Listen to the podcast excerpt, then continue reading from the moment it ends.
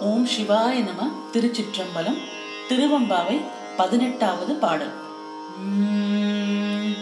அண்ணாமலையான் அடிக்கமலம் செல்திரைஞ்சும் விண்ணோர் மூடியின் மணி தொகை வீட்டற்றார்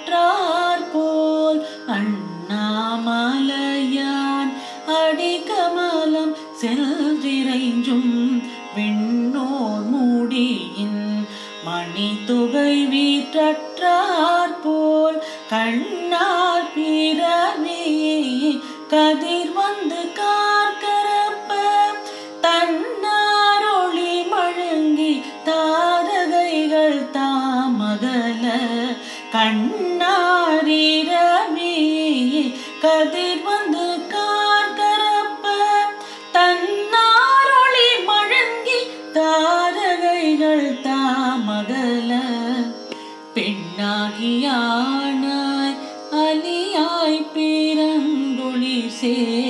விண்ணாகி மண்ணாகி இத்தனையும் வேறாகி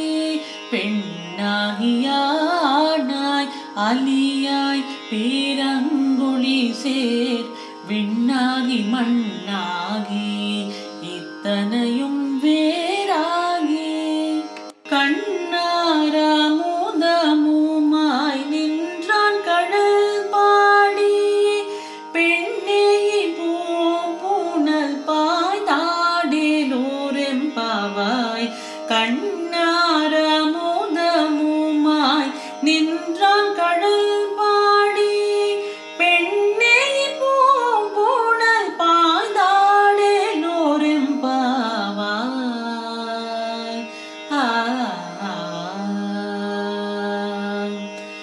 திருச்சிற்றம்பலம்.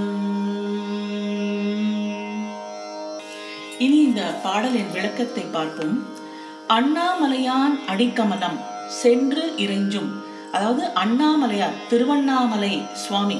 திருவண்ணாமலையாரின் திருவடி தாமரையை சென்று வணங்குகின்ற தேவர்கள் முடியிலுள்ள இரத்தன தொகுதிகள் தம் ஒளியை இழந்தார் போல் அதாவது இறைவனோட திருவடியில படிகிற தேவர்களோட கிரீடத்துல இருக்கிற ரத்தினங்கள் சுவாமி திருவடிக்கு முன்னாடி ஒண்ணுமே இல்லாத மாதிரி இருக்கு. ஒளியெல்லாம் இழந்து இருக்கான் இழந்தார் சோ ஒளி இழந்தார் போல் அதே மாதிரி கண்ணிற்கு நிறைந்த சூரியன் தன் ஒளி கதிர்களுடன் தோன்றினமையால் இருள் மறைந்திட அதாவது தேவர்களோட முடி திருமுடியில இருக்கிற ரத்தனங்கள்லாம் ஒளி இழந்து விடுகிறது.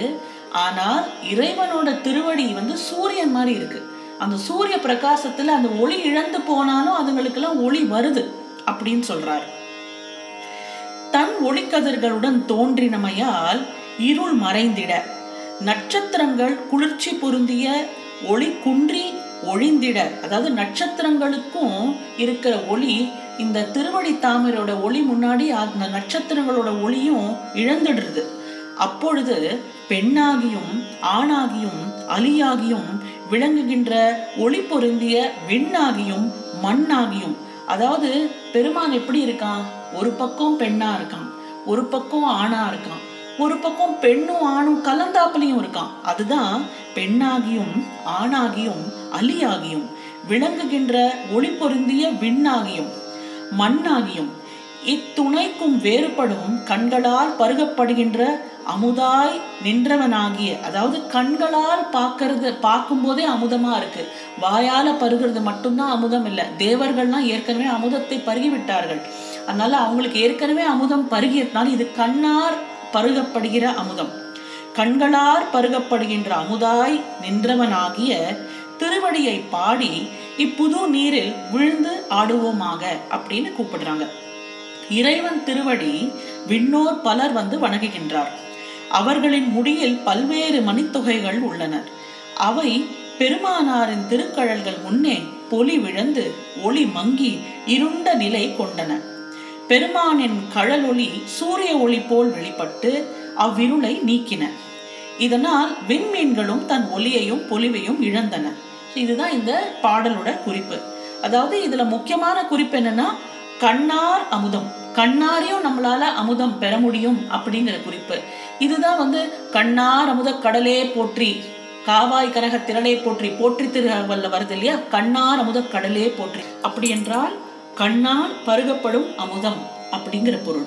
இனி அடுத்த பாடலுடன் உங்களை நாளை சந்திக்கின்றேன். நன்றி வணக்கம். திருச்சிற்றம்பலம்.